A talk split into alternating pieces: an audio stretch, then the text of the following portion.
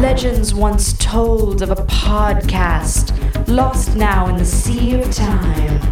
These ancient recordings spoke of games and the arcane art of HTML5. Today, Geoff Blair and Matt Hackett bring these words back to life. It is Lostcast, and may your ears receive it. Welcome to Lostcast, episode 110. I'm Matt. Hey, I'm Geoff. Last week in episode 109, we talked a little bit about logos like the LDG logo, um, but primarily monetization and how to make money with games. And there's some really great feedback on our forum. Thank you very much to our wonderful users for the awesome conversation there. Um, today, ooh, this is a big day. Uh, we have a guest on the show, which we have not done since April 8th. So that's 2014. That's just shy of a whole year. Um, and the last one was uh, Patrick Klug of Greenheart Games and Lostcast 69. And today's episode is a first in Lostcast history. This is a, uh, a guest we've had on the show before. So um, I'm really interested to see how uh, things have changed since times, uh, time went by. And uh, this interview was episode nine. Get that. Crazy. 2012. And it was actually uh, three years ago this month in February. Um, Anywho, without further delay, we're really pleased to welcome back to the show Rich Davey, aka Photon Storm. Rich, thank you for being here. Hey, thank you very much, guys. Obviously, it wasn't a too bad three years ago if you got me back.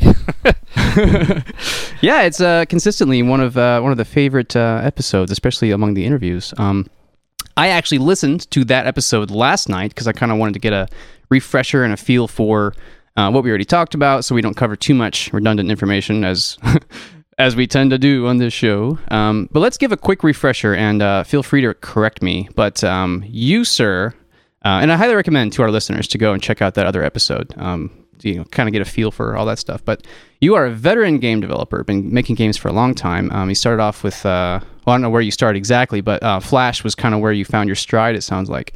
And for quite a while, you were um, managing and developing at a film and TV company um, in the UK. And uh, when we were talking three years ago, you were just kind of getting ramped up into HTML5. Like you were already making games with it, but you know you hadn't even settled on a game engine yet, and that was uh, interesting to talk about. But these days, uh, you're you might be best known for uh, your incredible game engine, uh, Phaser.io. So that's where we're at now. Is you hadn't even started on that yet.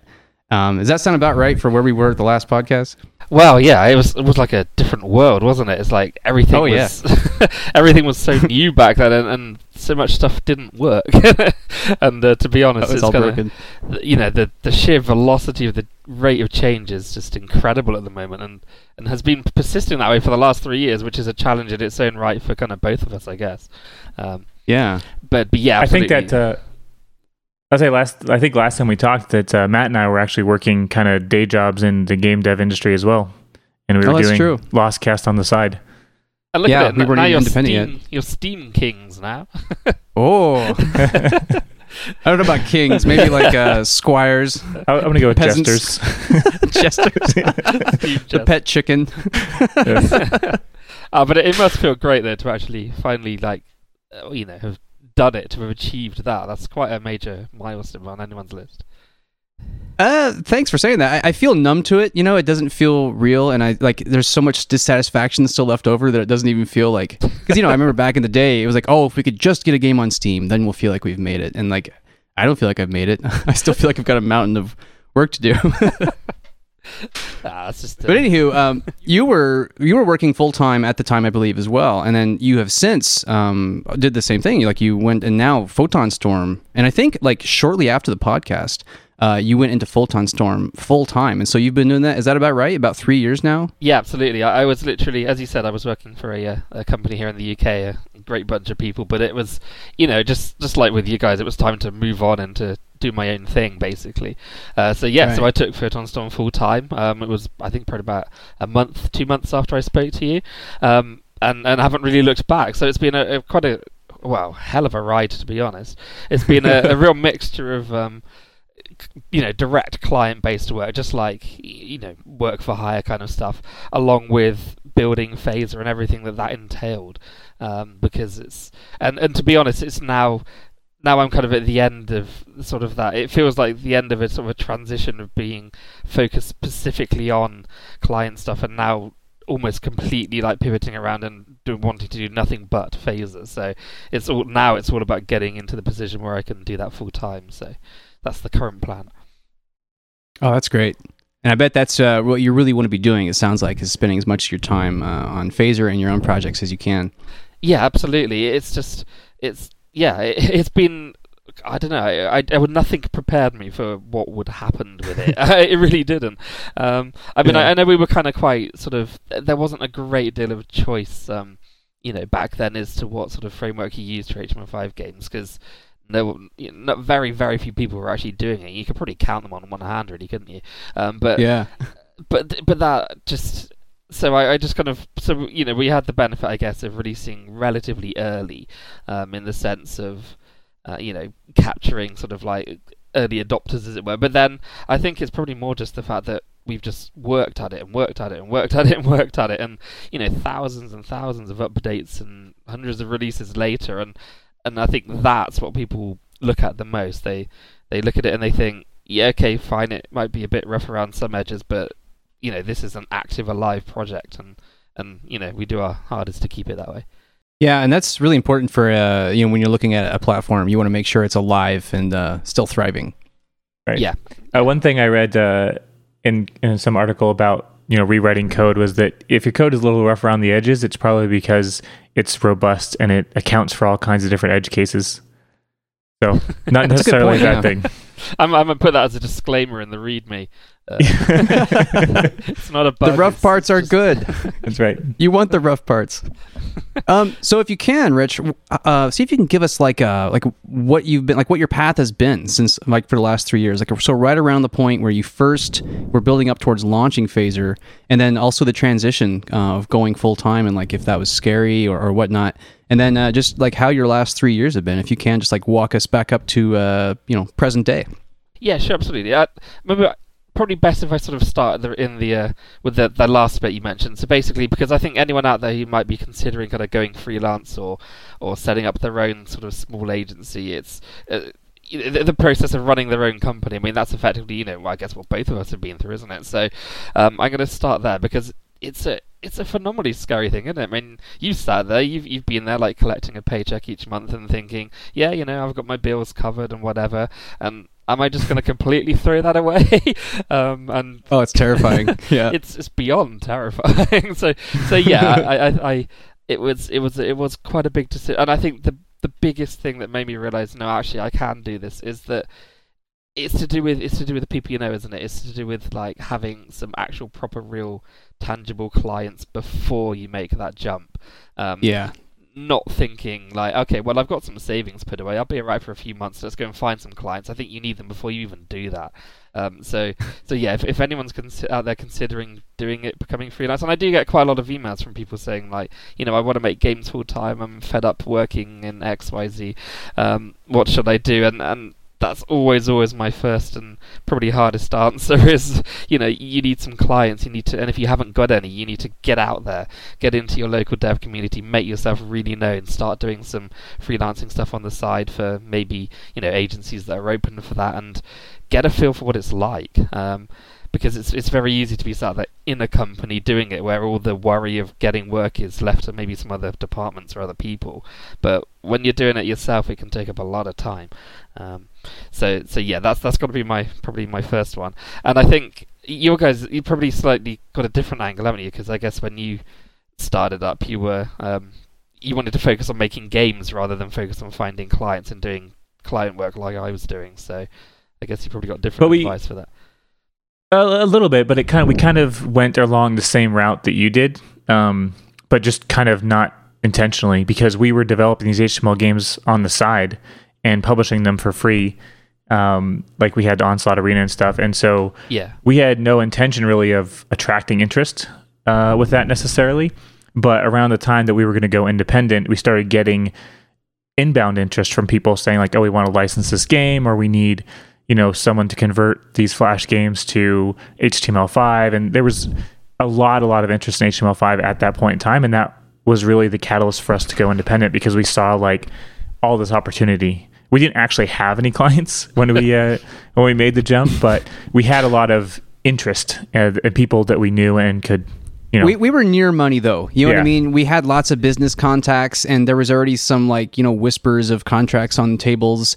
And I think it was within the first week of when we actually worked our final day of, you know, having paychecks. Uh, we actually did get a firm offer on the table. And so there's a big difference, I think, between like, I, I don't know, how do you even get clients versus I'm very close to having clients, you know, like it's, it's a big process. Yeah, absolutely. And then some, uh, you know, understanding partners kind of help as well. um, Yeah, definitely. but uh, I mean, I guess so that I think that was probably the the biggest biggest jump for me. But I I could see it. You know, back then it was completely evident. I mean, regardless of what you think of all of the you know the furore over like Adobe and Flash and the Steve Jobs love letter and oh I don't know all of that complete mess that went on. Um, you know, absolutely. Regardless of that, I think the you could see it. You could see the change that was happening. Um, you could see kind of like, oh my god, you know, Google seriously are ramping up the, what Chrome can do, and, and Apple really are actually finally concerned about what Safari performance and. You know, it, it was it, it was kind of like it was obvious what was happening, um, and so I just thought, right, no, I, I need to be part of this. I can't I can't sit back and just wait for it to happen. I, I need to be involved in it because for me it was really kind of a because I you know I did web development for years and years before I you know focused on doing flash games, so it was kind of almost like going home in a way. Um, Yeah. and it, and it just felt nice. I just I like the fact that you know, oh yeah, you know, my compilation button is pressing F5. I quite like that. That's a, that's a really nice feeling. It was you know power back again. Um, Yeah, it's very easy. So when you were doing the Flash stuff, was it kind of the same scenario? Did you kind of get in on the ground floor of the Flash revolution, or No, no, I was work? quite late. I if I was very late to Flash, to be honest, I, I probably only joined when they had only just released um, ActionScript 3. So there'd been through, you know, two huge iterations of the language and all the IDE and everything before it. So, so I was actually really quite late to it, um, which you know, it, it, it didn't. I don't feel sort of. I don't mind that fact. I, I don't mind having not been in at the ground floor, but because you have a, when you're coming into something that far down the line, you, you have the benefit of lots of experienced deve- developers and blog posts and books, and um, it, you know it makes things actually Yeah. makes life a lot easier for you.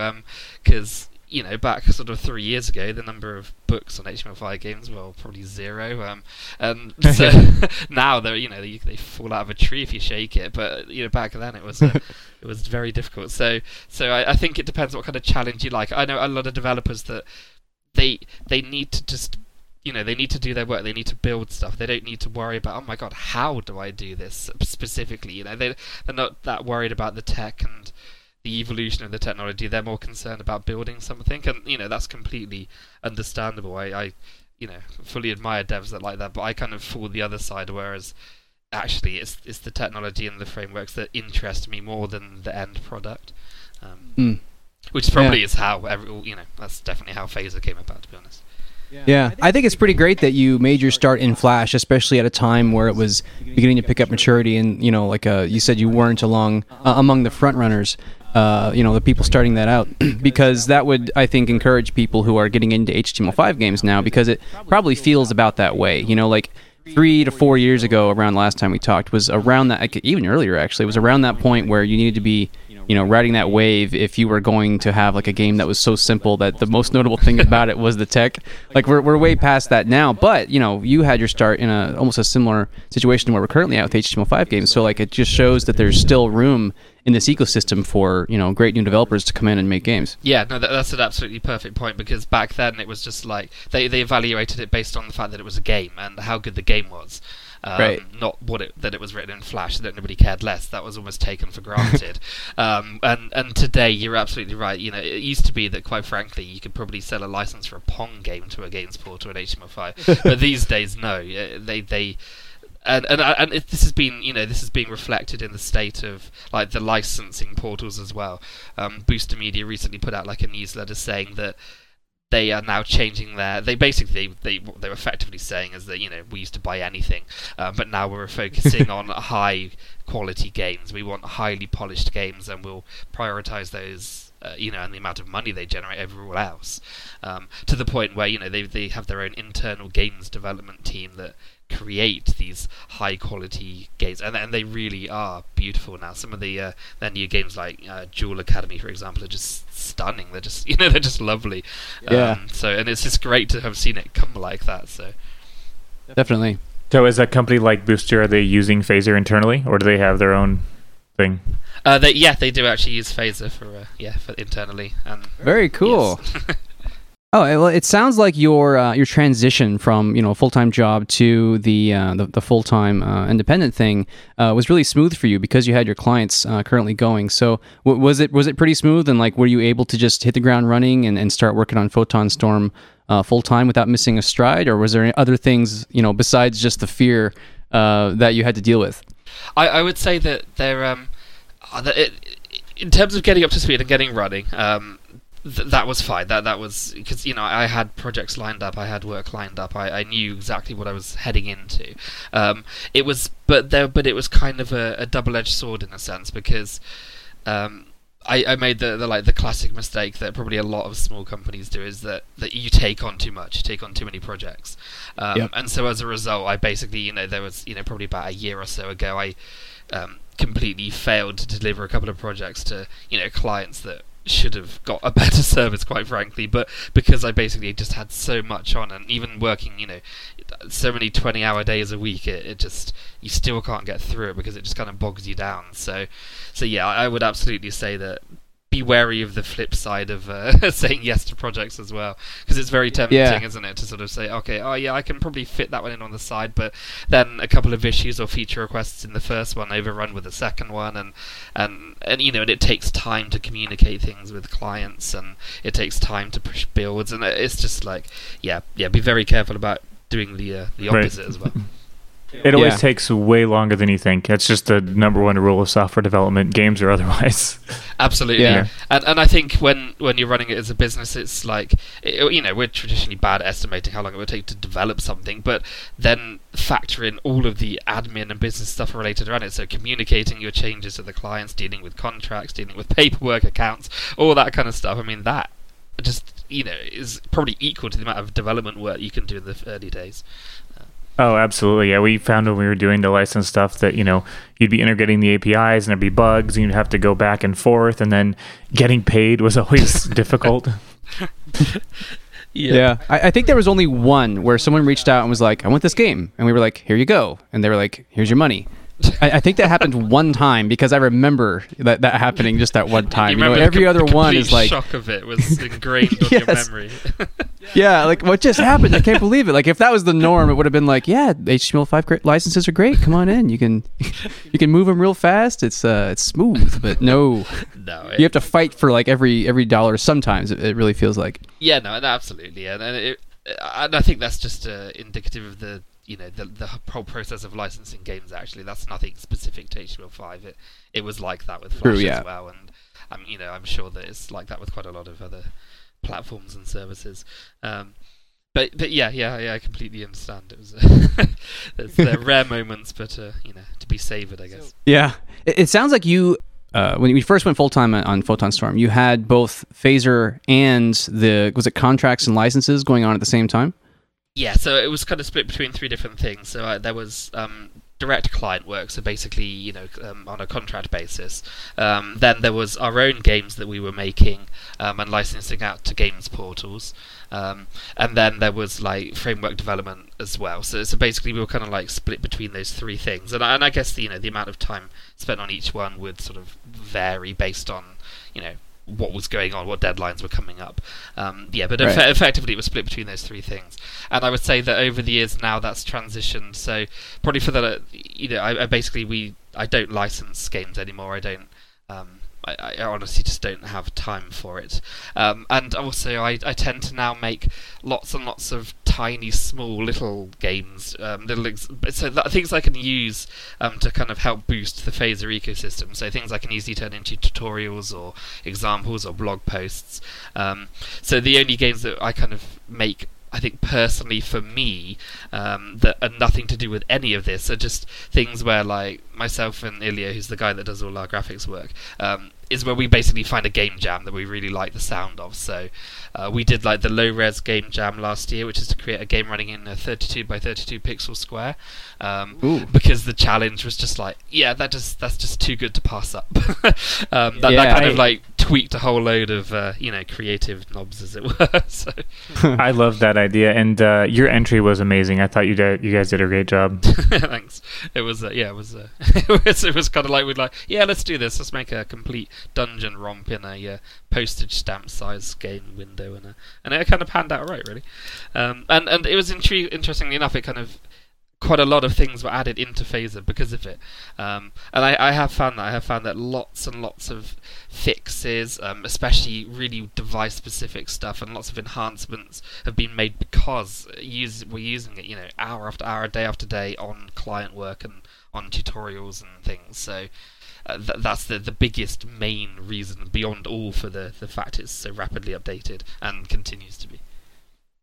Nice. We kind of had a similar scenario, uh, except for we weren't developing our engine open source, so we had a lot fewer people helping us fix the bugs. But we kind of did the same thing where you know we would license uh, the games we made and then iterate on the engine and fix bugs and fold those back into the next games and things like that.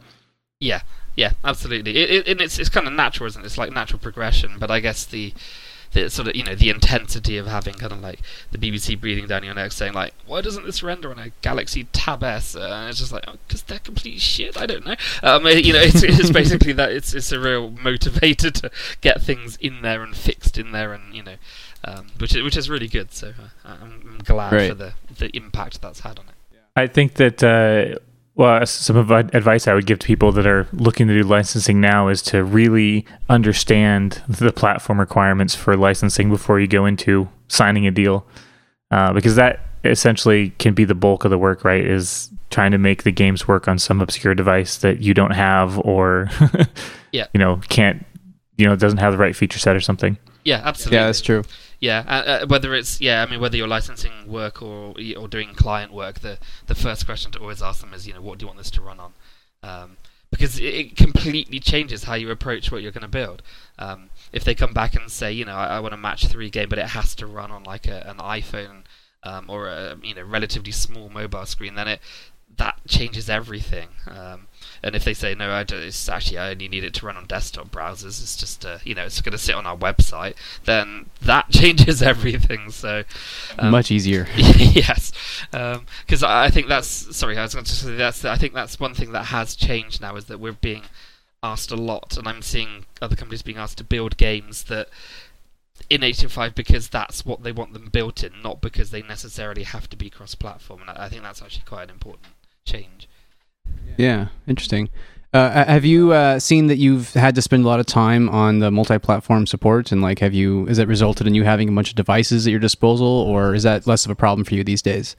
Uh, no, it's it's always a problem. Uh, it's still an ongoing problem. I, I would say that um, it, it's kind of it, it, again, it's very dependent on on what it is that you're building. Um, so we did a, an app recently that had needed support for webcam in it basically. So instantly we were kind of like you're limited aren't you? Because there's certain browsers that can't handle it. ios does it a slightly different way through, um, android can handle it on chrome but not on stock browser. So you start having to build in all these kind of things to to you know gracefully deal with you know just a browser that doesn't support something as basic as a webcam.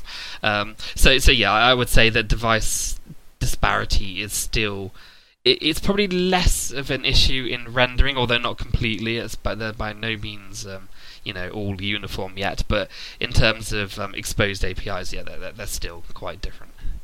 So, uh, how is your your tech stack these days? Like, has it changed from uh, three years ago before you'd really settled into an engine? And have you done anything? Like, I, I know just from interacting with you, um, like on various forums or whatnot, that uh, you're very much a Windows guy. You actually gave us uh, some really great um, suggestions on software and for streamlining your Windows environment. And uh, I always like to ask um, developers, especially developers who are as productive as you are, um, you know, questions about uh, developer environment and uh, and how you work, basically. Like, what's your process? What your process is? Okay, sure. Um, I do uh, basically I uh, use Sublime for all of my code editing. I just I, I just love it. Um, I think that there are you know there's an amazing choice of editors out there now, but it's one of those things where you know you kind of like this feels like a pair of comfortable slippers. I just know my way around it. Yeah. It's got so many packages and plugins that I just couldn't think of using anything else now. Um, so if I use that, but then I guess kind of like on a in terms of workflow, I use either Gulp or Grunt for handling everything that I possibly can um, in terms of you know minification and JS hinting and even deployment in some cases. So, so that's something that I absolutely didn't do. Um, you know, when I very first started out, probably because those well, Gulp didn't even exist, and Grunt was in its. I'm pretty sure I don't think even that existed actually, to be honest. Right. Um, so, so yeah, my, my in terms of that, that's definitely changed, um, which is nice. Um, and I and just keeping an eye on what's going on at the moment in terms of kind of like ES6 and the the advances there are just phenomenal. So I, I have no doubt that that's going to vastly impact um, the way in which I build stuff on a code basis by the end of the year. Um, in terms of tools, though, I'm probably still quite similar to what it was. So I still kind of um, texture packer to build up my atlases and um, Git for source control. Um, I use Beyond Compare 4, which is an awesome app for kind of like comparing, doing diffs basically between like binary um, files and folder structures, which is actually I, I which is really handy when kind of like merging in other packages or other libraries into an existing app. Um, and then there are other tools like um, I, I still kind of like I like tiled for doing tile map stuff, and um, I'm still a bit of a kind of a I, yeah, I, I still like Photoshop, unfortunately, for all its quirks, for because you know basically handling all the graphics. Um, Yeah, that's great. So yeah, my my work site's actually pretty pretty basic because beyond kind of what you can do with kind of uh, you know grunt scripts and plugins and stuff, and beyond a few core applications, it's everything is basically done in you know I just kind of like have Chrome permanently open, and I, most things are just it's, it's just done in there really. It's just quite intriguing. So I, I would say it's actually my my tech stack is actually quite tiny really. Um, the only thing I have got now, which I probably didn't used to do, is I use Genymotion, which is like a uh, uh, an Android emulator that runs really nicely on Windows, but it, it just runs really far. It's much faster than like Google's official one, so you can actually test how well a game will respond by using it, which is really nice. Um, Oh, Nice. interesting. I remember the last time I looked into the Android emulator, it was just unusably slow. almost. Yeah, yeah, they're, they're, they're fine if you want to preview a web page and anything else. Just yeah, forget it basically. But but this is actually renders nice and quickly, and you can record directly to video and take snapshots straight from it. Um, and you can kind of hook it up so you can actually have an Android device um, in your hand that's doing kind of like you know accelerometer stuff or whatever, but being emulated, you know, streamed to the actual app running on Windows. So, so yeah, so that that's definitely got a lot easier. Um, but I still, I mean, I, I, I do have a Mac as well, which I need to use for debugging Safari because obviously they don't let you do that from Windows. Um, so, thanks Apple. Um, yeah, so I mean, you know, they're Very only, nice. they're only worth seven hundred billion dollars, aren't they? They can't uh, allow that. Um, They can't be bothered. no, exactly. That's right. um, so yeah, but you're you're right. I, I think I am still kind of stuck on Windows. I just I like it. I've got all my like emulators, and I'm quite a big gamer, so it's it's good for me. Nice. Yeah. Windows is definitely the best for uh, for gaming. Just just a bigger library available. Um, Yeah. So who all works on uh, Photon Storm right now? It's because it's not just you. Yes, absolutely. So there's yeah. So the company's owned by myself and my wife, who uh, thankfully basically does a lot of um, sort of the admin stuff, like dealing with contracts and dealing with kind of like client-based stuff, um, which is really nice, and helping. Um, to the moment, she's actually she's helping to kind of build up the new Phaser website, so that's quite handy as well. Um, so yeah, That's so uh, the two of us, and then we've got a, uh couple of developers that, um, and a couple of development teams as well that are brought in uh, on like a sort of like a freelance basis, I guess, um, and uh, a couple of artists as well. So it's it's kind of it's quite a small group in the sense that there's probably, uh, probably I guess only about ten or twelve people at any one time, sort of all out, but. I like it like that. that. That's all I want. I don't. I had never ever had any aspirations to become some big digital agency. That was that. That was what I left. I did. That's not what I wanted to Yeah. create. Um, because then you spend all your time managing and not building. Um, where buildings where the passion is. So. Uh, so Yeah. so yeah so yeah we're you know we're we're quite small and, and hopefully we'll probably you know always stay that way. Um, Very cool. I see once in a while you'll tweet something like, you know, hey, we're looking for a, developer for a small project, or it might be just one evening or one job, or it might be a bigger one or whatnot. I'm wondering if that's uh, more of what you kind of do, where you'll find kind of like ad hoc developers for like per project, or do you more find uh, like, you know, you did that and you found one or two people you really like, and now you just go back to them? Uh, what's your situation like there?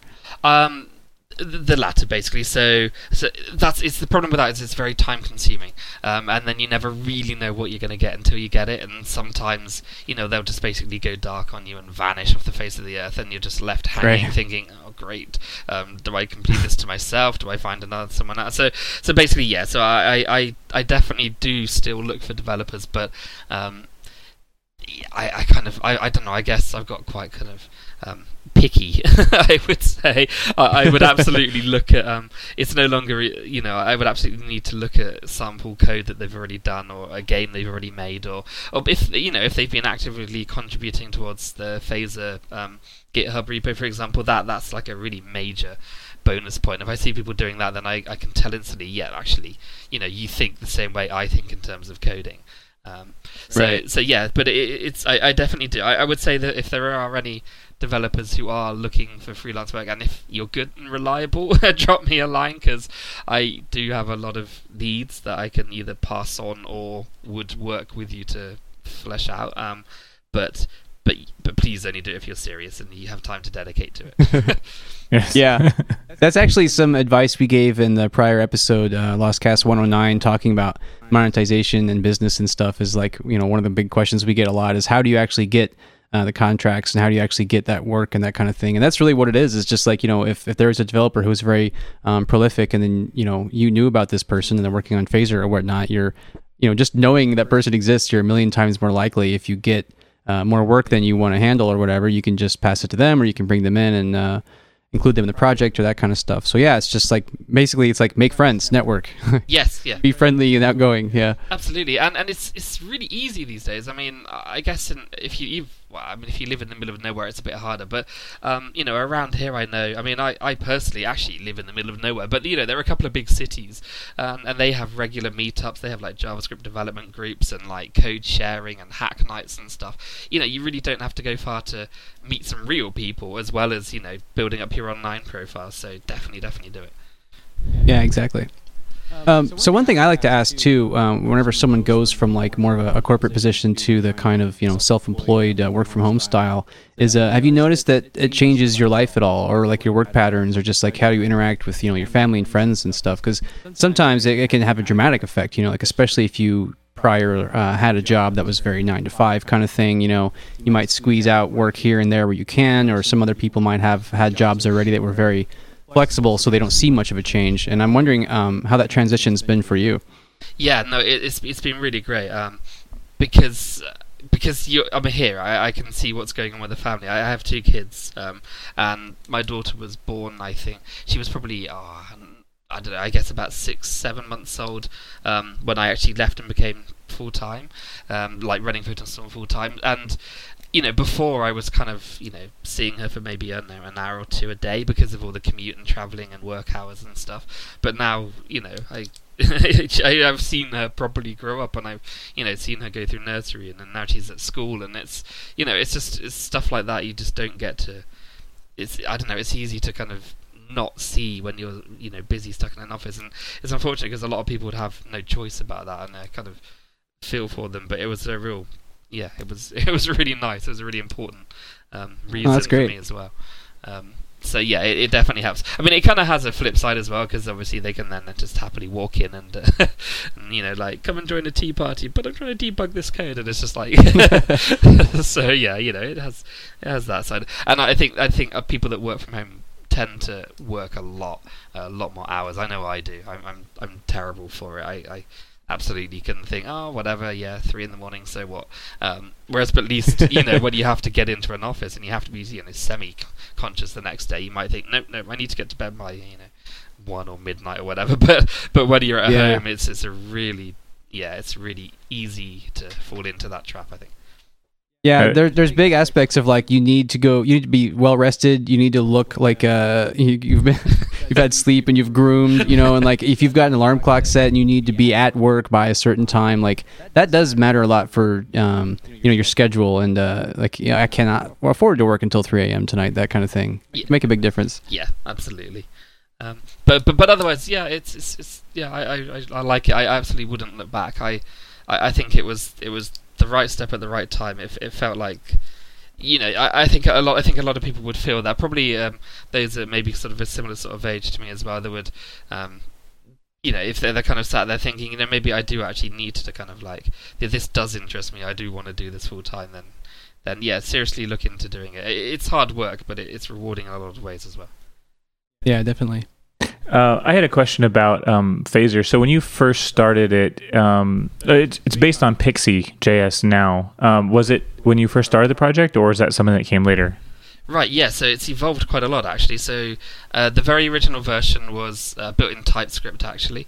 Um, it was uh, it was put together like over the space of like a, a weekend. Um, while my uh, family were away somewhere, and I just kind of sat down. and I was just like, right, no, like I need this, I need it done, and I just sat down and I pretty much converted Flixel, which was like a uh, um, a Flash ActionScript three library at the time, um, pretty much line for line um, into uh, into TypeScript, and that was you know, so we're talking like like years ago now, um, and I did it, and it rendered stuff and it worked. I was like, bloody hell! So I, I like shoved it on GitHub and released it, and and people started using it, and I was just like, bloody hell! I was like, just, just genuine shock at seeing people like saying, oh look, I made this game, and I was like, wow, that's actually a really good game.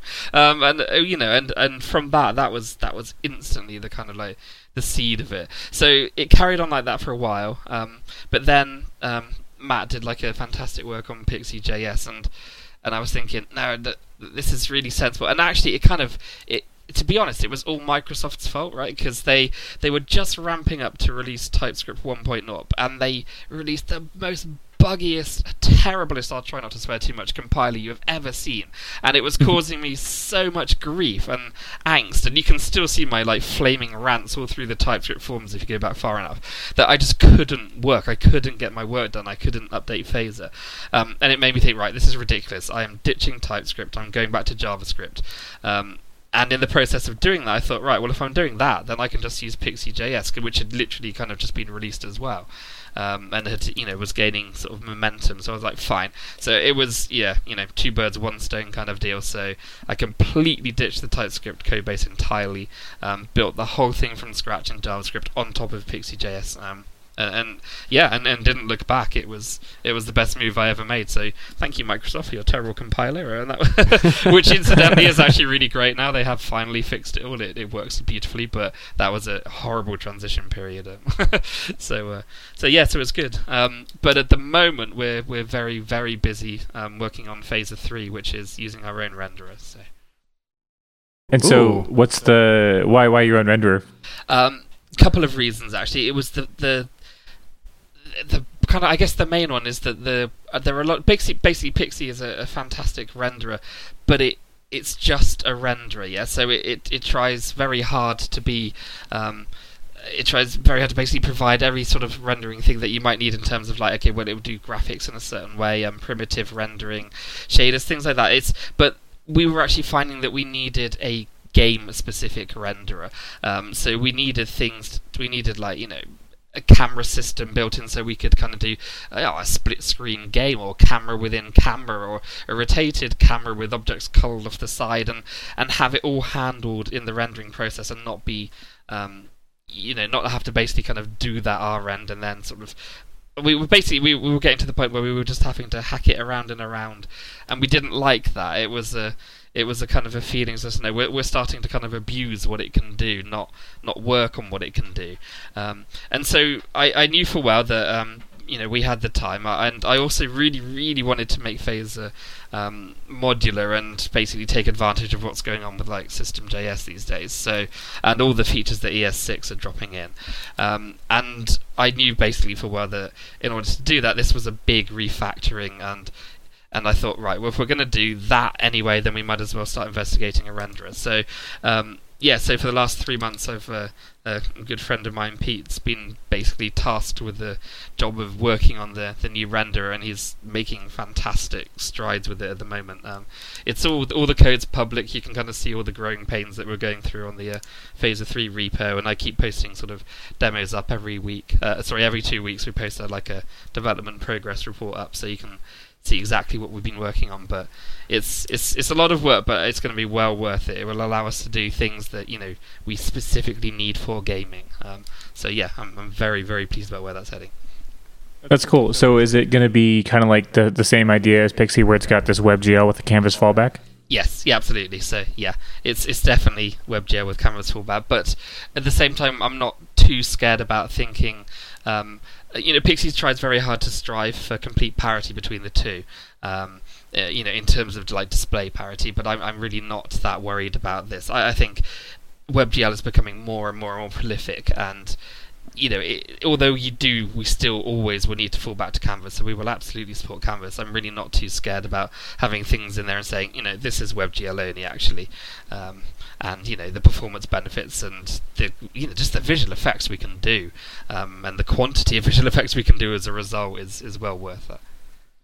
Oh yeah, totally. I think it's an interesting point. I, I think that um, later on in my web development career, I definitely got to the point where um, you know you would want to take advantage of newer browsers and stuff, and so you kind of had to have this idea that nothing has to be completely the same across all platforms. It really just needs to work and you know degrade the experience gracefully, such that you know if you're in Internet Explorer eight you get a functioning website, but it just doesn't look as pretty. And I think that same kind of you know thinking could be applied to games as well.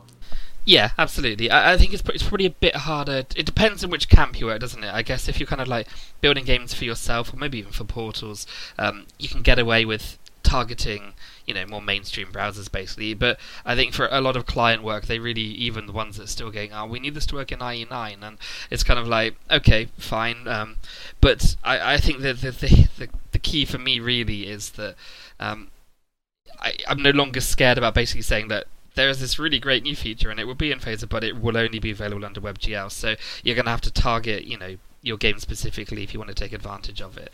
Um, but I think I think it's more than that. It's more than just the rendering. It's the fact that there's a whole. I, I Phaser two became very very big. Um, you know, there's there's a lot in it. The the unminified source code is you know is megabytes in size, um, and I, I basically was always aware that it was growing quite large, and it, it kind of takes sort of a god class approach where you kind of like you know got a couple of classes that do a lot rather than breaking things out and making it smaller and more modular.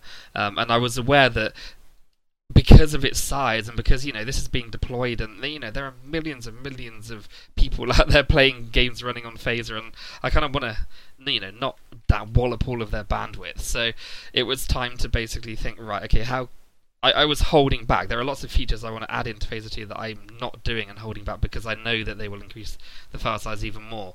So that was a, a key reasoning as well. Thinking, right, now, let's let's take this back. Um, you know, modules have advanced massively now. You know, they're now finally sort of standardized. So, you know, let's take advantage of that.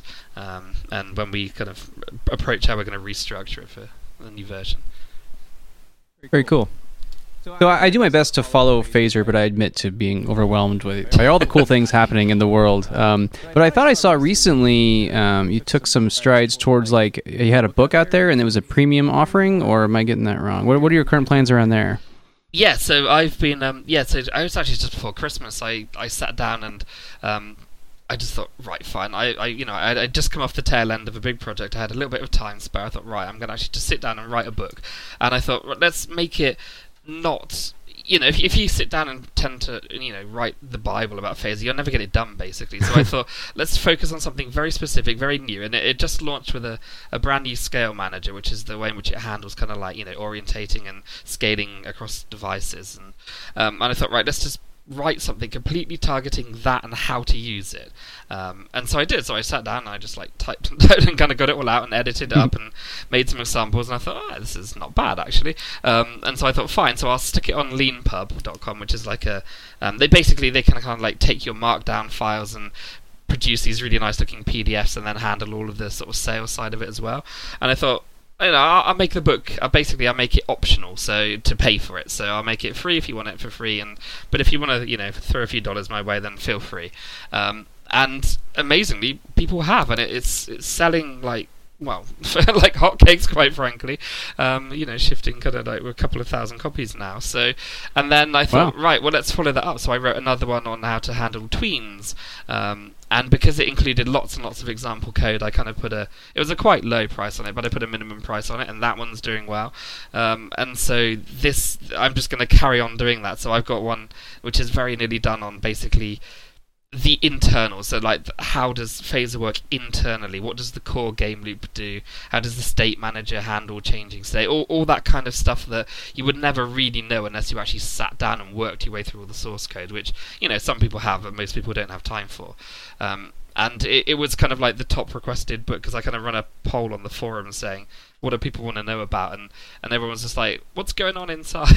and I was just like, fine, okay, yep, that's the next one. So I'm very nearly done on that. Um, and once I'm finished with that, I'm gonna we're doing a um, a Phaser book of games, which is oh back in kind of like the 80s when you know like home computers and you basically when you could buy like a, a, magazine or whatever and you would type out a game from within you know that was printed Yeah. on the pages yeah so i kind of thought That's right, well, awesome. let's, let's kind of take it back to that well obviously without having forcing people to do that um, but but take it back to the whole point where you would kind of like buy one book and you'd have like you know maybe 10 20 different games in it. Um, and so i thought fine I, I you know i think that actually makes that has a lot of kind of like value today because people really like to see how different style of games are made. And and it doesn't matter if they're like some of them could be basic you know they can really benefit from a basic basic looking game um, that just has a core mechanic that they can then take and think oh I can build on that. Um, and then you know so basically so that's the next one. So we're going to do we're to be releasing game books which will be a compiled uh, you know so detailed explained what the game is doing and how the code was written. But fundamentally it's just kind of like a bunch of games in one and so we've got a sort of series of those planned.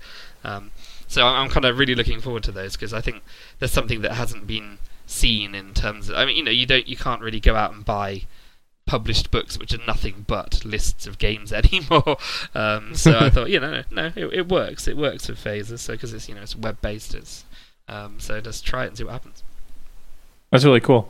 Um, so you you mentioned earlier that you're not doing the licensing stuff anymore. Uh, are you still doing a decent amount of contracts?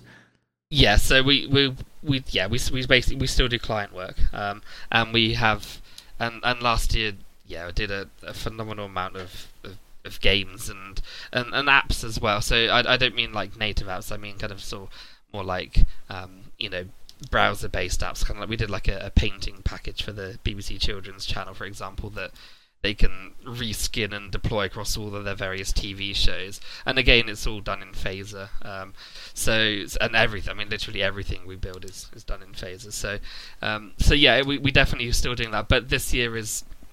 Um, I'm still carrying on doing that, but on a much honed down scale. Um, so uh, it really is the next kind of like three or four months. We really are just focusing on building out Phaser three, getting the new site launched, um, and getting some books finished. And and my my plan is you, you need that kind of like if I can get enough sort of sustained, um, you know, residual income as it were from books and tutorials and game packs and stuff, then that will give me the confidence I need to think, okay, well, I don't have to take on as much client work. Um, so that that's the thought process really. Yeah, I'm really interested in you know basically monetizing an open source project. I mean, there's a lot of different ways to kind of go about it. The book thing sounds really uh, interesting and, and sounds like it's worked out well for you so far. Um, do you do anything, or have you considered anything like uh, Patreon or like GitTip or anything like that? Yeah, so I have a GitTip account, which is kind of like I think it's probably only up to about um, thirty dollars a week at the moment, but it's you know it's it's nice. Every little bit helps, um, and I I really do. I mean, the sort of money that comes in that on a monthly basis or whatever, I do kind of feed back into time spent on doing uh, phaser examples and blog posts and stuff. So so yeah, I, I think Patreon. I'm not. I don't know. I, I see a lot of. Uh, I don't know. I, I don't think I'm. I, I see that as being very almost. How can I put it? You need to be a bit more of a celebrity. I'm not really particularly. I think you need to, to in order to have a big impact on that, um, which I don't feel like I qualify for that status. So I'll probably avoid that one for now. Um, I can understand where you're coming from. I, I've seen some, uh, you know, creators of various types of medium uh, that are basically a lot bigger than we are, and I see that they make, you know, amounts of money that I would think would be, you know, smaller than you expected. So it's like you can kind of estimate, and uh, we've seen, like, you know, we've actually considered lost Lostcast for Patreon, and like we just estimate that it would take, you know, X number of hours to work on, and it would produce X number of dollars just based on, you know, looking around and investigation and research and stuff. And yeah, I, I tend to agree. You kind of need to have that kind of critical mass uh, of users and backers and supporters to uh, get it to be worth the time it takes to spend on it, even. Yeah, and it's it, it feels to me like it's a different sort of endeavor. It almost feels like you're um uh, you're putting money towards almost like a creative output, aren't you? It's like, you know, I would like this person to be putting out kind of like, you know, high quality artwork or bits of music or games or whatever. Right. Um, whereas a lot of developers, I, I think, when you know when they go to open their wallets, is because they want to pay for something that's saving them time and therefore saving them money. Yeah, I think a lot of developers wouldn't think twice about you know dropping maybe twenty dollars or something on a, a plugin that would give them like a really nice, good, solid match three game engine because actually that's just saved them kind of like you know a good few days worth of development and bug testing.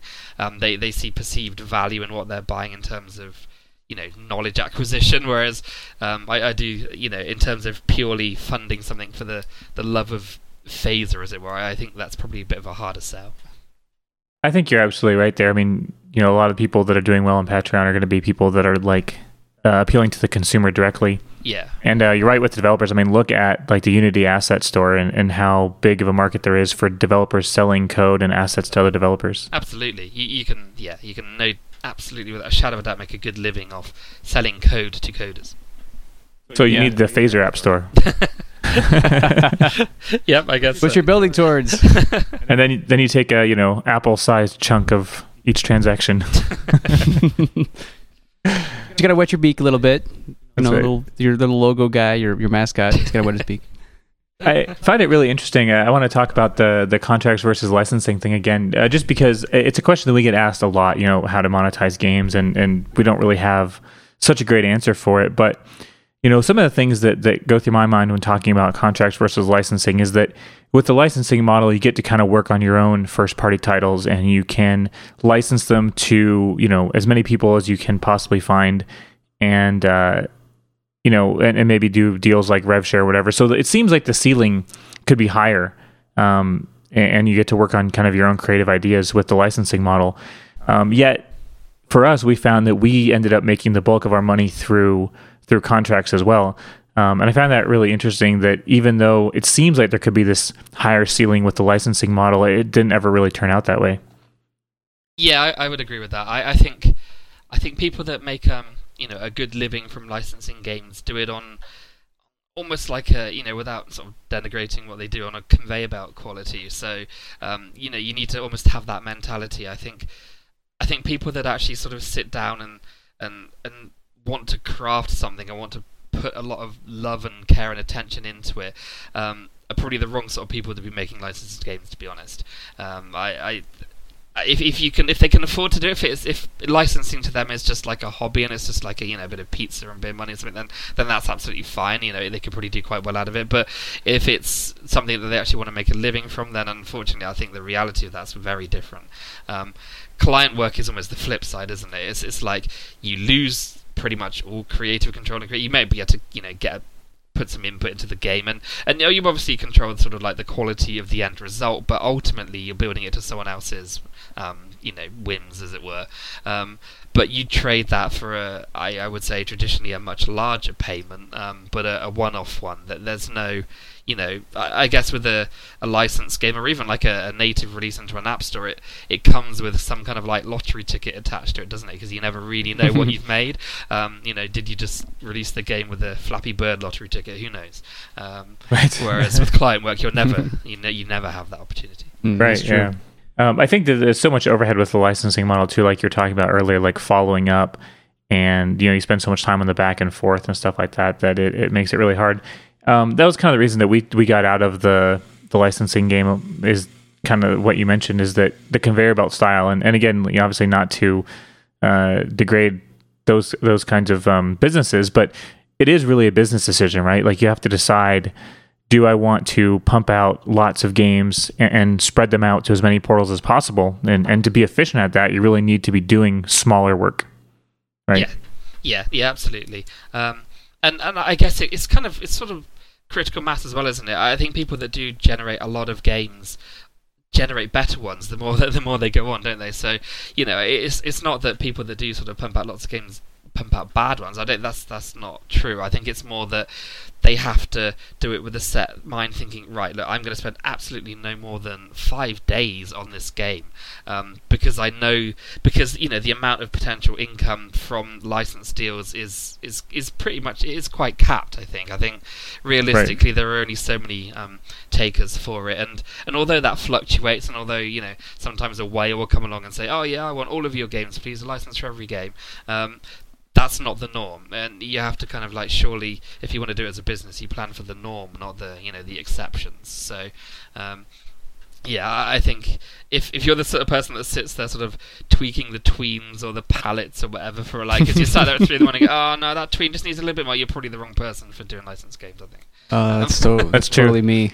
Every that's day, this guy. basically every day you spend uh, on the game above what you should. It's like costs you a license or so, or half a license, probably. Yeah, yeah, absolutely. That's exactly what it does. Yeah, but uh, that's different. It's you know p- different developers, different mindsets, um, and some developers do fantastically from from following, you know, sticking to their guns and thinking, right, nope, I'm going to do a game. I've done it. I've made it. I've sold it. I'm just like, wow, hats off to you because I can't do that. I'm terrible at that.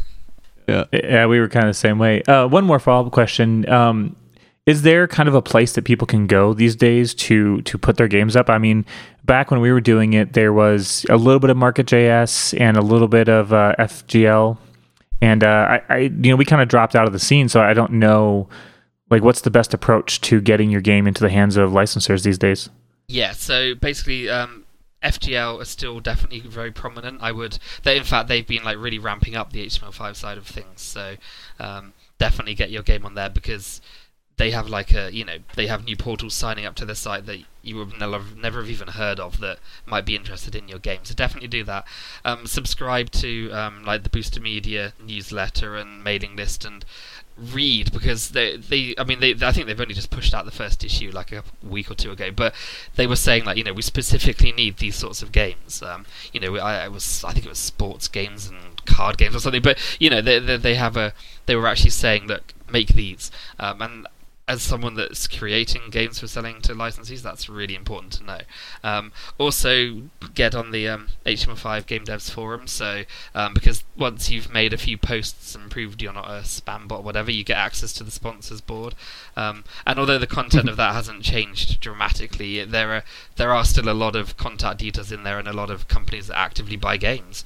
Um, so, so get in there and start hawking your wares out. I, I guess just be aware that um, you're not the only one. You know, there are lots of other people doing it now. Um, there are lots of other companies that are coming in and taking um, maybe sort of pre-existing IPs and porting them over. You know, really nice, highly polished graphics. I, I would say that unfortunately, if your graphics suck, don't even bother.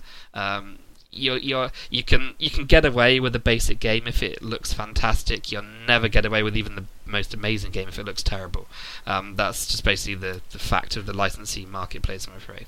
Um, and also, don't think just licenses. There are lots of other ways to make little bits of income from games, um, like um, Envato, basically. Yeah, so you know there are lots of games on there that you can go and so basically put together like a source code package that make it really nice and easy for buyers to configure the game and sort of shove their own graphics in and sell it up there as like a game template. Um, you know, lots of people do and make money from it, and so don't limit yourself to just that. And also, you know, if you can package it up as an app, get it on, I don't know, Amazon store, and you know maybe someone might buy it. Uh, you know, just basically put it out there. There are lots and lots of different avenues and revenues, but but keep an eye on it. Yeah, don't don't sort of. I know. I think doing all of that stuff as well takes time um, and obviously time is unfortunately yeah. money. So keep an eye on what works and what doesn't for you. It's Just funny that that last bit uh, you actually mentioned on uh, Lostcast episode nine. You were saying that you know if you're going to make a game, you might as well put it you know on the on the places like App Store and whatnot because if you don't, someone else will, yeah, right? Absolutely. Steal it.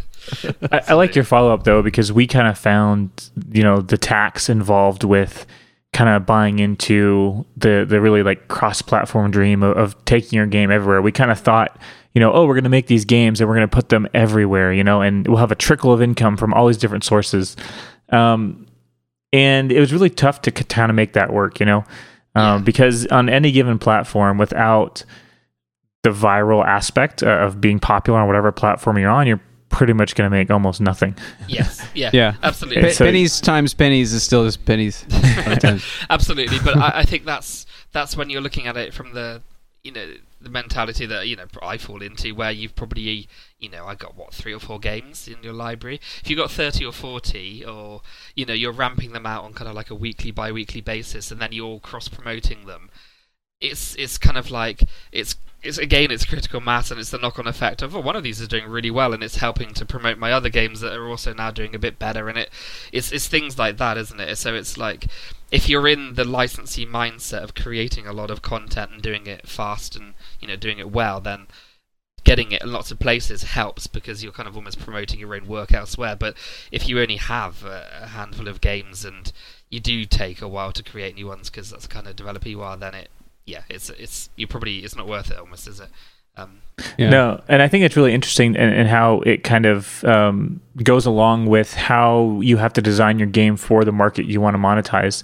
Um, like free to play, you know, the, the standard wisdom is that uh, you get like one to three percent of people um, doing in-app transactions or you know upgrading their their free version to the premium version uh, within like in-app transactions kind of model.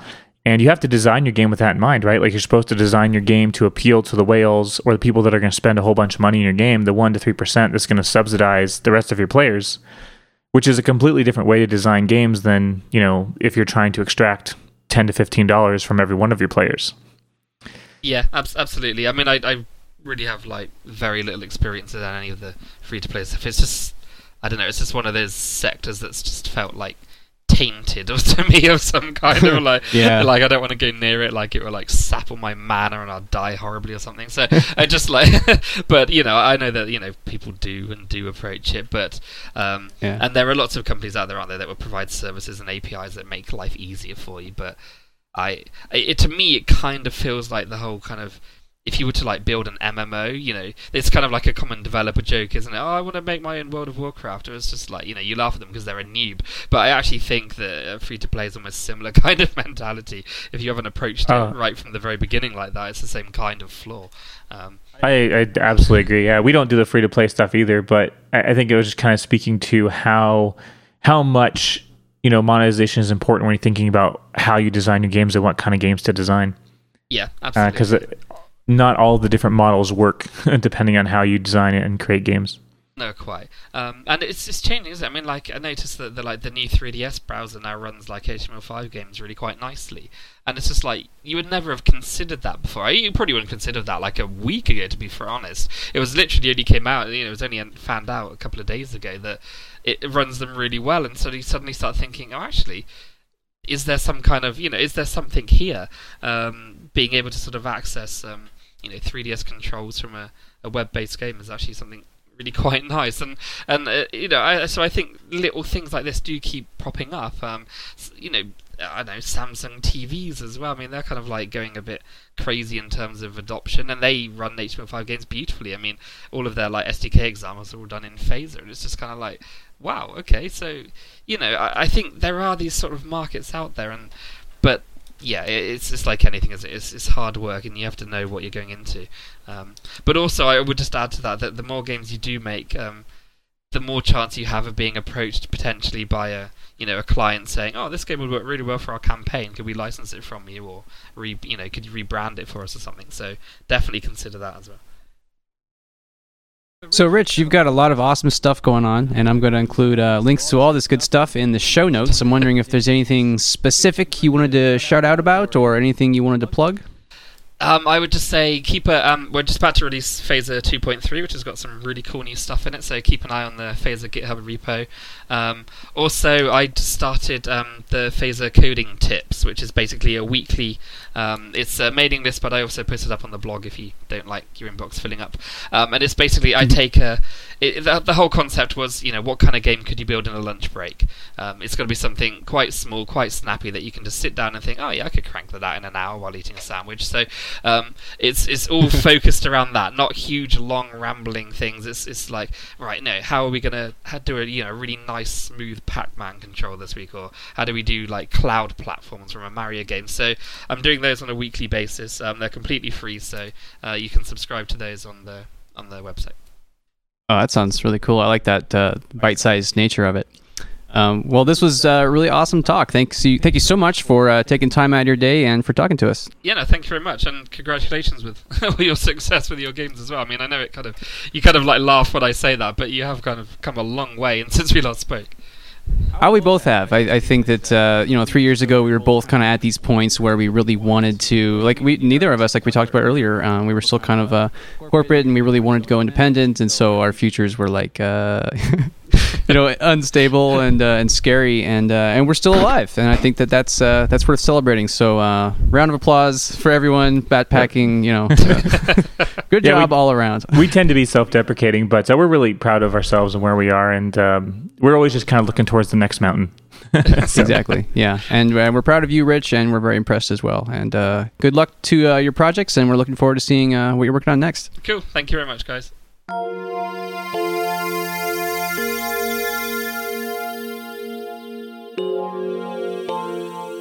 So uh, thanks for listening, and uh, don't forget to tell a friend about Lostcast. Check us out on the forums, forum.lostdecadegames.com. Uh, last episode, we interviewed Rich. Uh, you were played out by a Sonic the Hedgehog remix by Joshua Morse called Marble Dash, and this time we're going to play you out with another Sonic remix. This one called 50 Rings to Ride. Ship it.